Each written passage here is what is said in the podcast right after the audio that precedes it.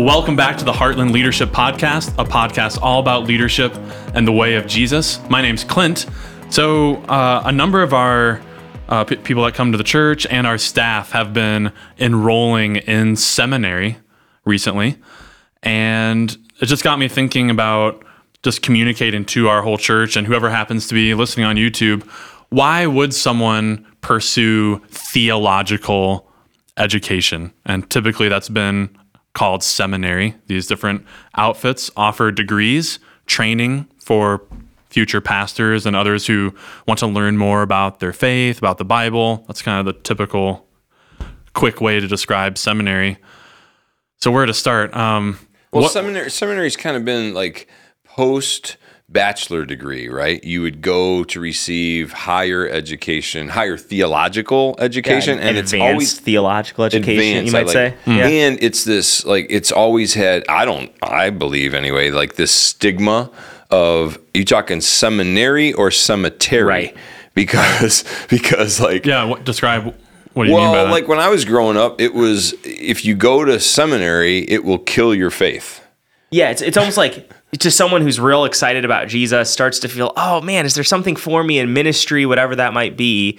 But then here's where you go, and you're told, hey, you got to read all these dried up dead guys, you know, and you got to learn Hebrew and Greek, uh, even though you may never have met someone who speaks Hebrew or Greek. And and I was told uh, they will do their best to talk you out of your faith.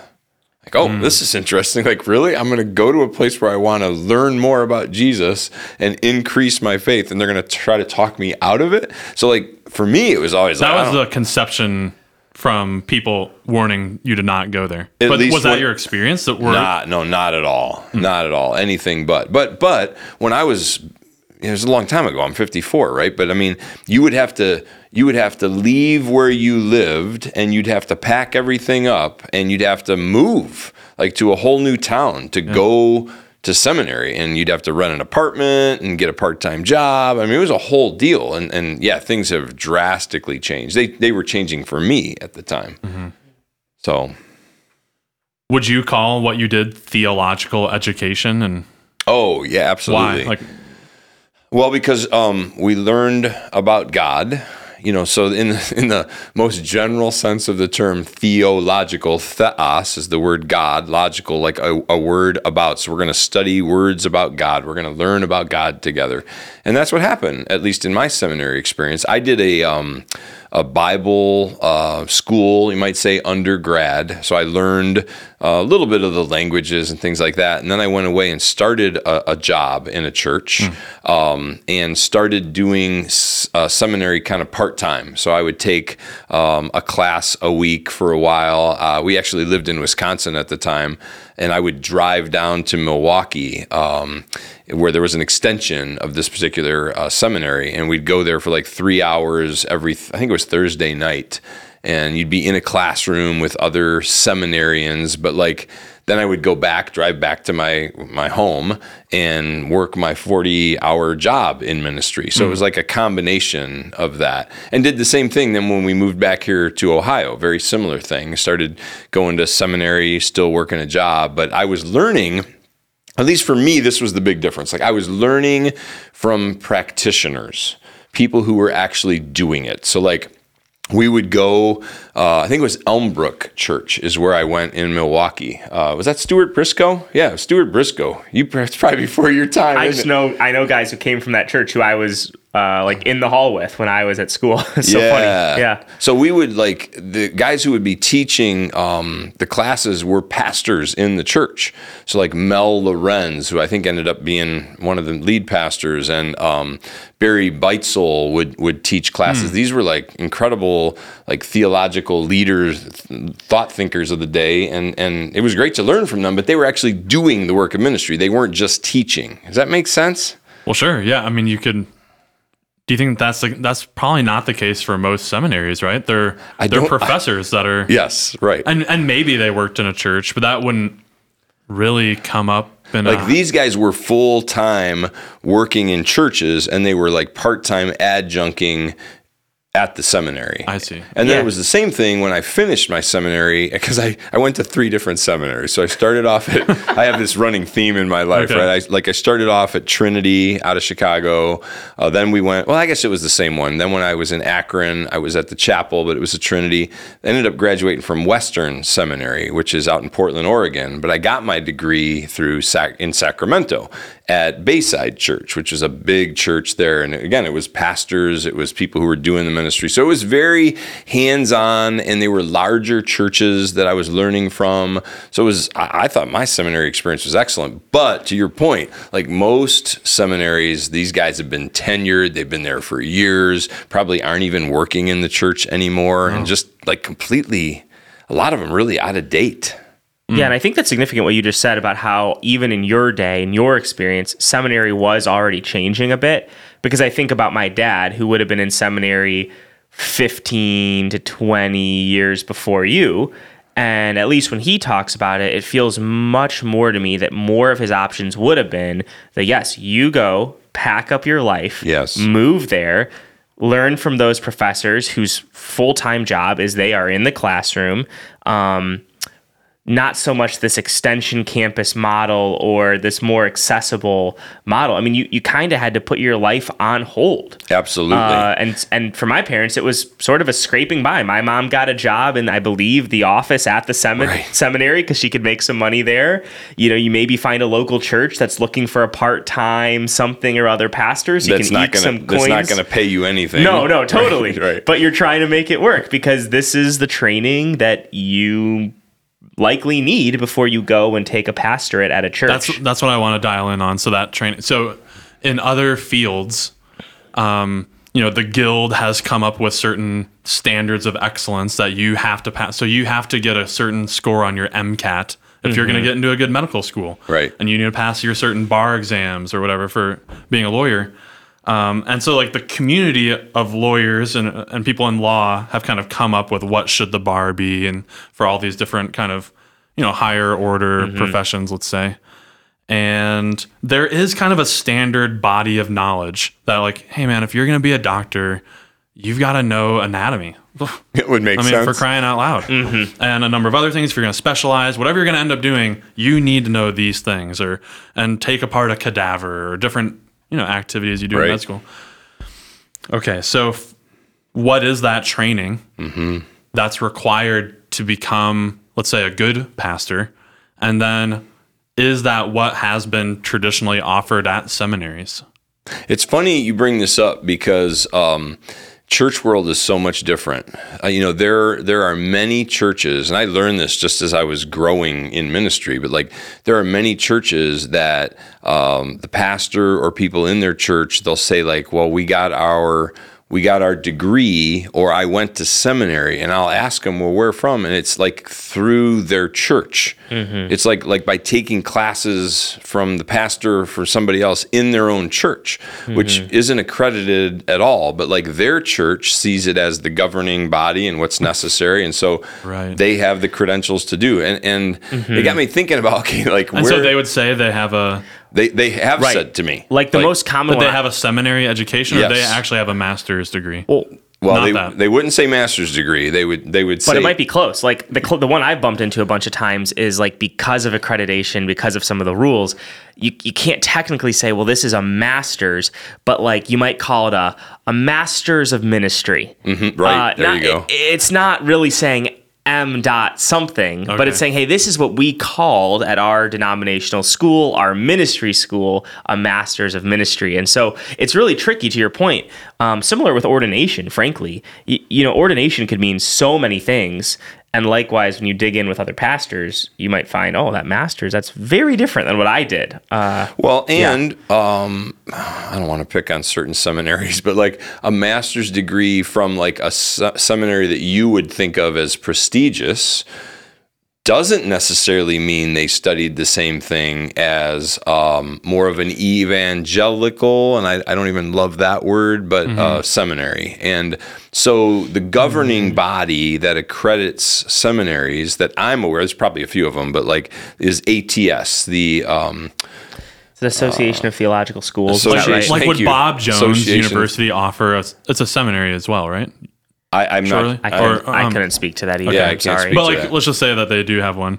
That would be a far cry in a lot of ways from like Harvard School Oh of my Divinity. goodness. That- that's night, kinda what I'm saying. night saying. and day, Night and right? day. Yeah. whole different curriculum, Right, Perhaps. whole different curriculum. So like that's why when people ask me, well, I want to go, I want to get a theological education. Well, you you not only have to think about what kind of education you want, but like what you want to do, what kind of church you want to serve afterwards. For instance, there are some denominations if you don't graduate from their prescribed seminary, they'll never hire you in their church. You know, I was just having a conversation with And why, like, s- drill down? Why is that? What because there are certain things that they um, doctrines?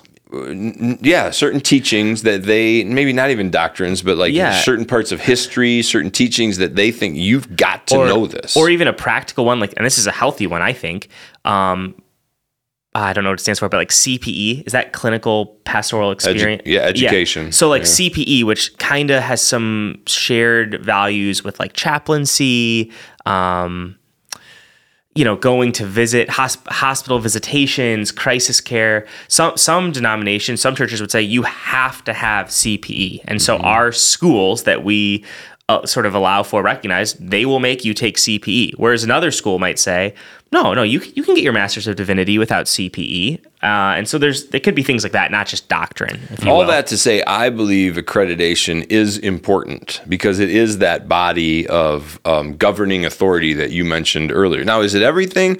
Well, no, it's not everything. Like, I would love that people want to know more about their faith and whatever their church is offering. Great, take that step. But like, if you want to reach that level, Yeah. there's a certain level that accreditation And you speaks name dropped ATS, Association of Theological, Schools. We think. Yeah, I, I believe that's what Yeah. it is. Yeah. And how do you know the details of that? Is it similar to these other guilds and other professions? Like, Yes, there's like- a community of schools that have all come together, and they have maybe some members on the council that makes determinations of we are saying yes, we're affirming the education that this institution's offering. That's right. Yep. And um, there are certain prerequisites that you have to study and you have to pass, and you got kind of get the school gets interviewed on a regular basis yeah. to make sure that they are adhering to these principles. So it's a big deal. And if I could chime in on what you said about accreditation mattering, not not to introduce anything dark to this conversation, but unfortunately, I am aware of a few people who went to sort of schools of ministry or.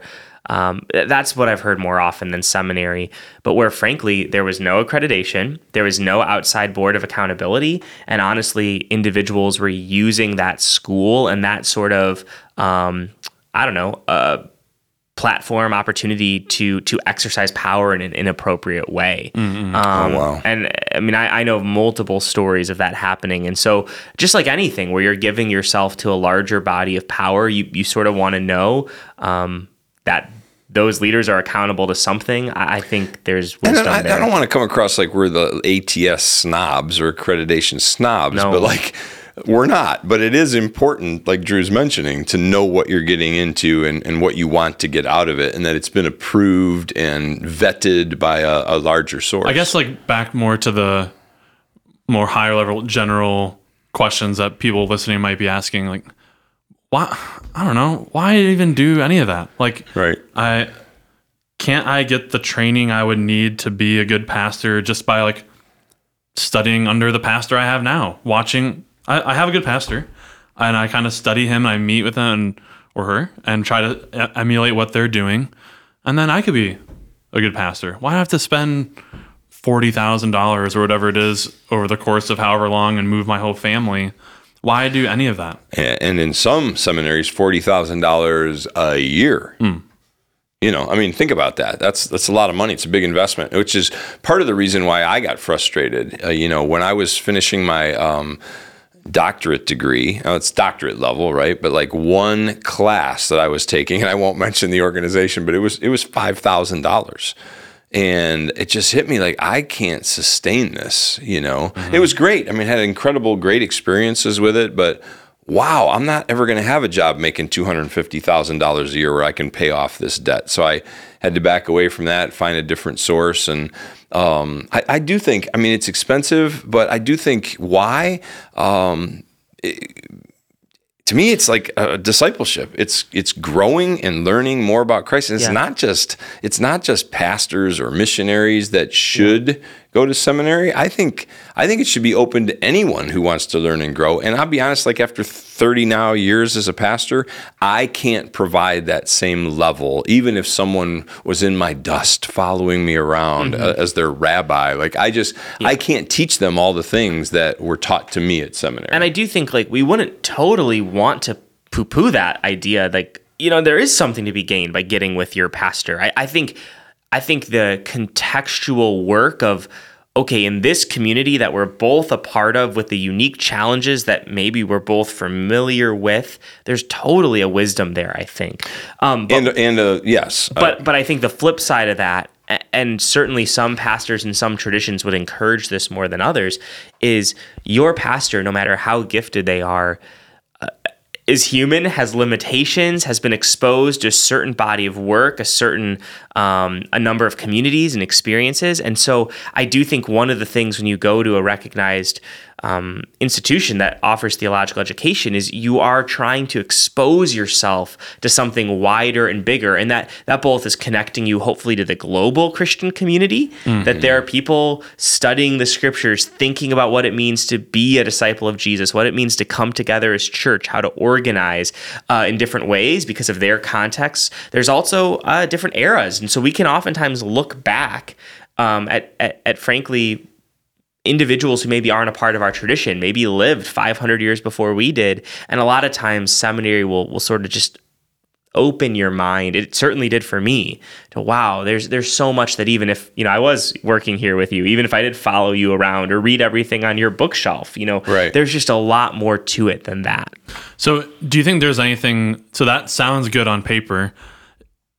Is part of that experience why some might look from the outside looking looking in say you've lost your faith or some of the vibrancy or vigor that maybe you went to seminary for.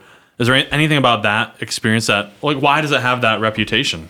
Oh there's a nugget of truth in all, seminary being a cemetery? Yeah. yeah. Well there is a certain rigor to s uh, seminary that i think is is good and productive. Go ahead. Yeah, I, I think it's like this is a silly example, but like let's just pretend in your marriage, if you're married, uh, yeah, you lo- you love your wife, you love your husband. Now, what if someone said, "Hey, for this next three year period of your life, I want you to focus more on just doing ethnographic research with your wife and writing lengthy papers about your wife and make sure that your formatting and your sources is all done correctly. And and hey i'm going to slap some deadlines on there.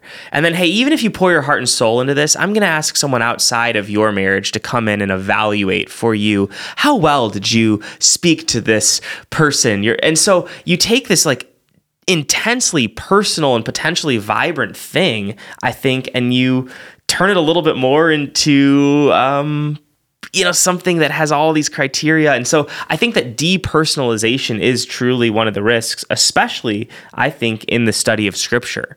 Because um, at least in my experience when i went to seminary i was taught some new methods for studying scripture.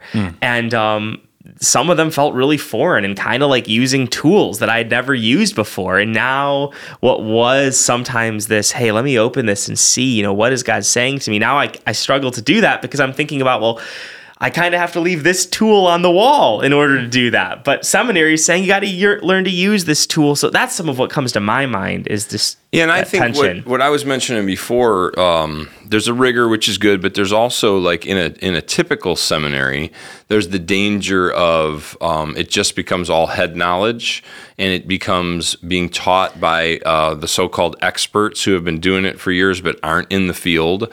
Um, and so there, yeah, there is that danger. I think of- almost like t- this that's better way of what I was trying to say like almost like if your wife came to you and said hey I'm not impressed by your paper about 15 great dates you could have with your wife like Hmm. how about one get your head out of the book stop Mm-hmm. writing the Yeah. paper you know like let's let's live it and not just talk about Take it your wife on the about it. date. yeah yeah I, that's what I'm trying to name a little bit So like in my in my seminary experience, um, and I guess I think this is what I would want from people that go to seminary. And, and it's not, again, it's not just pastors or missionaries. I, for me, it's anyone who wants to be discipled and learn and grow in their faith. But here's what I would want I would want them, number one, and most importantly, falling more in love with Jesus. Mm-hmm. That's by far, right? Number two, this is very important. I want them to know what they can't know. Mm-hmm. I want them to understand that there's a mystery, and the longer and deeper they study something, the more questions they'll have. Mm-hmm. Love that. Number three, I want them to be resourced.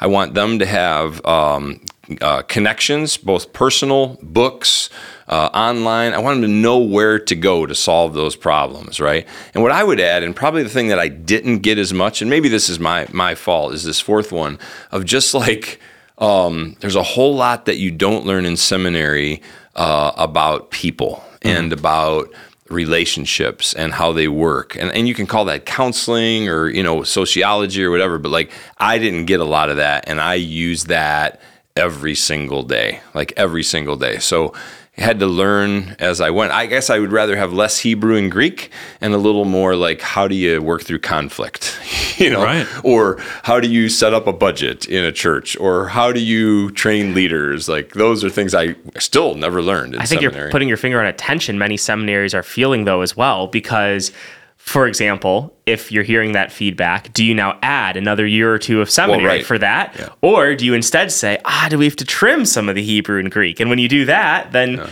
you know, you get into this big kind of weighing game of what But, but let me let me say this. This is interesting. I heard somebody say maybe you can speak to this, uh, Clint like somebody said that when they're uh, somebody's graduating from medical school, they were told like by the time or when they started medical school, by the time you graduate from medical school, half of what you learned won't be um, applicable anymore. And I would say that's also true for seminary. Like I was studying Hebrew and Greek and all these different the syntax and the words and the blah blah, and now we go to the internet well, they didn't have the internet when I was in seminary. Mm-hmm. Now you Google, what does this word mean, right? Right. And boom, it pops up. So, like all that work, all that study, I think there's certain things that will never fall, uh, you know, uh, out. But there, but there are others that, man, we, I think I wasted some time there, you know, which is why, and maybe I'm turning the corner here, why I'm so impressed with this program from Sioux Falls that uh, we've gotten involved with here at Heartland. Um,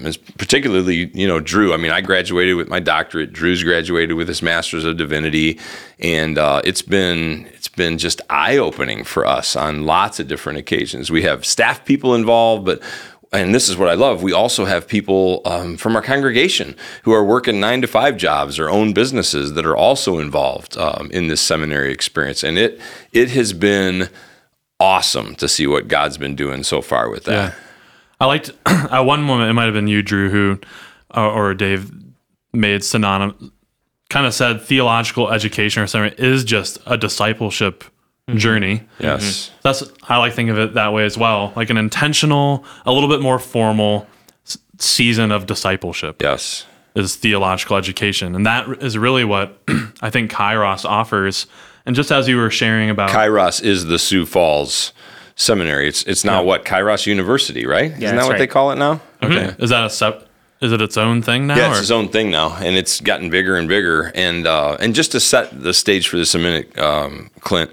So we talk, you know, we've talked before on the podcast about discipleship being our REI. Mm-hmm. Discipleship should be relationships, should be about experiencing the the E, God for yourself, and then the I, like information that you need to know God better and deeper.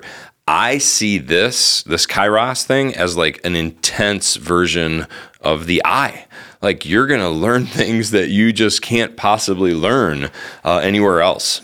Mm. And it, you know, it's it's eye opening for a lot of people. Now, I think what is going to take a bit more convincing for some listening. I mean, I would guess most of our listeners are not in paid ministry. I, right, safe to say. So when you said like it's not just for pastors or, or people that work at a church, it's for everyone.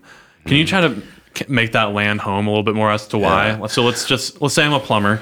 Okay. And I attend this church. I attend this church, or maybe some other one, if you're you happen to be tuning in. And what need have I to Yeah. do such a thing. Well, so that's fair. You- that, you- no, but you well, just but I think you're right, and I want to bring Well, it out here- of you. here's what I- Why should that person? I guess I'm saying it maybe it's not for everyone, but it should be for everyone who has a desire to grow in their faith and to learn what it really means to follow Jesus. Those are the those are the everyone I'm talking about. Okay. You know, so like that plumber example who works the 9 to 5 but goes to a church, maybe is part of a church, maybe is serving or not serving in a church and he just or she just wants to um, grow grow you know more into the image of Christ, to know Jesus more. Like yes, your involvement in your church is good. And even here at Heartland, like we've got classes that you teach or we all have taught that will help people understand. But then there's this other level that I think comes with a seminary experience. And some of that is what we've talked about already, with the rigor of it, the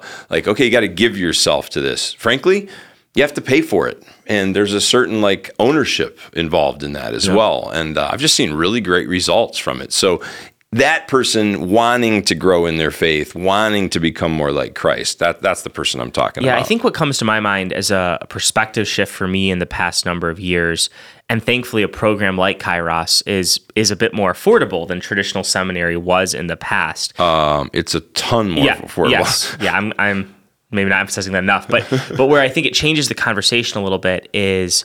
You know, we would say to someone around discipleship, just in general, forget about seminary for a moment. Like, yeah, be paying attention to what you feel the Spirit is maybe doing in your life. You know, where is the Holy Spirit maybe using scripture to lead you, to shape you, or relationships, or conversations, or experiences? And I think, um, 10 years ago, I would have said, well, yeah, but just kind of a person not looking to go into pastoral ministry, you know, the Spirit wouldn't send them to seminary. I mean, that's a lot of money. That's a lot of time. And with and with theological education becoming more affordable and more accessible, I've just realized that's that's kind of a false barrier to put up. I mean, this could be one avenue that the Spirit might point someone to to go after that theological education, to go after discipleship. You know, it's funny. I'm having a bit of an aha as I'm sitting here. Um, you know, when we say to someone, you should go to seminary, most people think what? Just, you know, your, your plumber example. Yeah, They think I'm going to learn more about the Bible. And why do I need to go to seminary? That's for pastors and missionaries. Like maybe even instead of us talking about this as go to seminary, we should be talking about it as, hey, you should get involved in our Kairos discipleship experience. Exactly. Yeah. Intentional discipleship for this season. And like when you were saying um, earlier about maybe some things from the traditional curriculum getting squeezed out for the, some other important things that would have really helped you, I think what Kairos is doing, particularly now moving forward, and we just had the president in to chat to our students. He's been on the podcast before, so check back. I forget which episode it is. We'll have it in the show notes, um, but you can click that and see, hear from the horse's mouth his vision for it. But really, it's like, okay, so Joe is a plumber, and yeah, man, what do you want? What, where do you want to see your spiritual life in three years? And we can design, custom tailor Yes. your discipleship. ex- Forget the word seminary Forget it. theological education sounds too daunting. Too ba- Your too discipleship journey. What what kind of person do you want to be at the end of three years? That's something we should all be asking in any church. And you can go to Clint's little class. Yeah. You should be attending a local body and all these.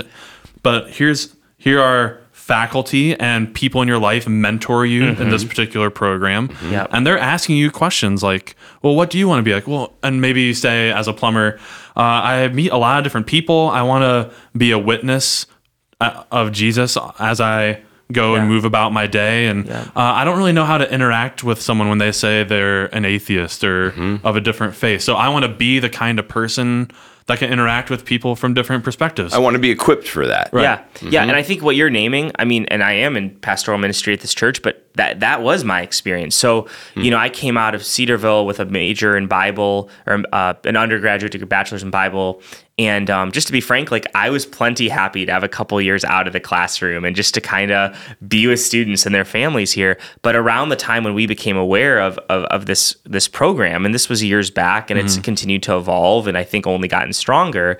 Um, I was starting to feel this hunger again of I, I would like to be growing. I would like to be stretching myself kind of in that I component more than I have been. I had been doing a lot of R and E, and it was wonderful. But I was starting to feel that hunger come back, and it kind of hit me. okay, so maybe this is an opportunity and it's affordable, which is amazing because otherwise I probably couldn't have stepped into it at that time. Um, to both submit a little bit to to a an institution that is invested in theological education. They're going to shape some things. They're going to provide some mentorship. They're going to offer me some tools, some resources. Um, but also, I was drawn to the fact that I would have some say in it because I knew that either way, whether I enrolled in seminary or not, over that next couple year period, I wanted to grow. I felt God putting some hunger mm-hmm. in me, and and so realizing that that could take place within this structure where I'd have help, resources was huge. And over the course of my time in it, and I think this is what we want to see from more and more students. Um, yes, I right now am working within vocational ministry. It is it is how I care for my family. It's how I provide. It is important for me to have a degree in my situation, but honestly, even without the degree, I can genuinely say that the theological training I received as a part of the, the Kairos program and through Sioux Falls University um, changed the trajectory of my relationship with God. It mm. changed the way I see faith. It changes the way I parent and the way I seek to be a neighbor. And so I am thankful for it, regardless of a piece of paper that says I earned a Master of Divinity. And we keep saying how um, affordable it is. You know, I think it's still it's three hundred dollars a month, I believe. We won't put Drew on the spot right, to calculate right. it, but but, but three hundred dollars a month and a master's degree. Not that the degree is your goal, but if it was. Um, you know, can be uh, attained in two to three years. So you're talking like a master's degree for about $10,000 out of while you're working in your home, in your context, doing ministry with like people that will stretch you and love you and also push you. I, I, it's a tremendous opportunity. In a cutting edge kind of philosophy of education that where you get out of it exactly what you want to get out of it. Yes. Yeah. Now, okay, you, you bring up a good point because on things that can be had as well. Um, but I, but I. That's a lot of. That describes a lot of stuff. That's well, how working out sometimes is for me. Or maybe other seminaries, right? yeah, yeah, yeah. That yeah. I mean, that was the recent realization to me when we had that time with Greg, uh, the president, recently. Is that oh my goodness, he's so right that like I got an A or A minus in biology in college. I don't remember one thing from my biology right. class, and so if I really wanted to be transformed by that learning, I would mm-hmm. have had to put more into it. Um, Learning beyond information transfer, just yes. acquiring more data. Because to your point, we live in the internet age. I don't uh-huh. need to like be hyper focused on becoming a human Rolodex encyclopedia, right. knowing how to find information, and more importantly, what Kairos is doing. That con- the character who am I becoming? Yeah. Yes, and my craft, huge. how am I going about the work God's called me to do? Right. Um, is is just as integral as the information, the content. Yeah. Now, what you got to be prepared for is it's so different from a normal way of thinking about education. You know, there's not this list or this checkbox, or it, it's it's not that at all, and you just got to get that out of your mind completely. Yeah, I mean, this isn't a perfect analogy, but I think of like some. Sometimes you might say to someone, "Well, wouldn't you love to be your own boss?" And some people are like, "Yes, I would love to be my own boss," and others find pretty quickly when they have the opportunity, "Oh, this isn't great because if I don't have someone holding me to a deadline, I won't do it. Mm. And now that I'm the one having to motivate myself every day, I don't find it rewarding. And so it's it is similarly it's going to push some of those things in you of what do you want. And with all that said, you know, we should circle back and say and this program is not only like endorsed by ATS.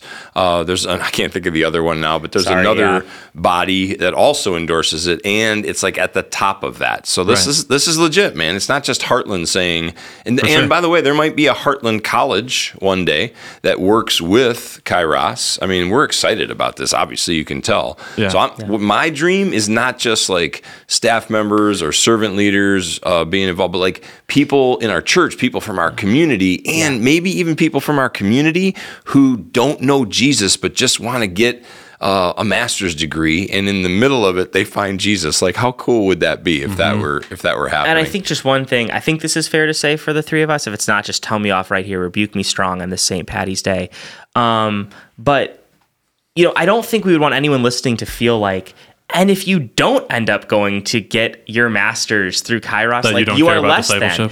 No, no, no, no, no. Good but point. I think what we would want to say is be open to theological education as a part of your discipleship journey. Mm-hmm. It may be both more attainable and way more rewarding than you ever would have imagined. And, and it's going to push you a little bit. You Yeah. know, I mean, I hear some people say, well, I'm just going to stay at home and read and study myself. Great. You can do that. Or you can put yourself in an environment where there's people who think differently than you do and will Yeah. challenge you on Yes. things. And guess what? In that process, man, you're going to learn and grow and your faith is going to blossom in ways that you, you can't just do on your own, you know? Well, any closing thoughts as we wrap up?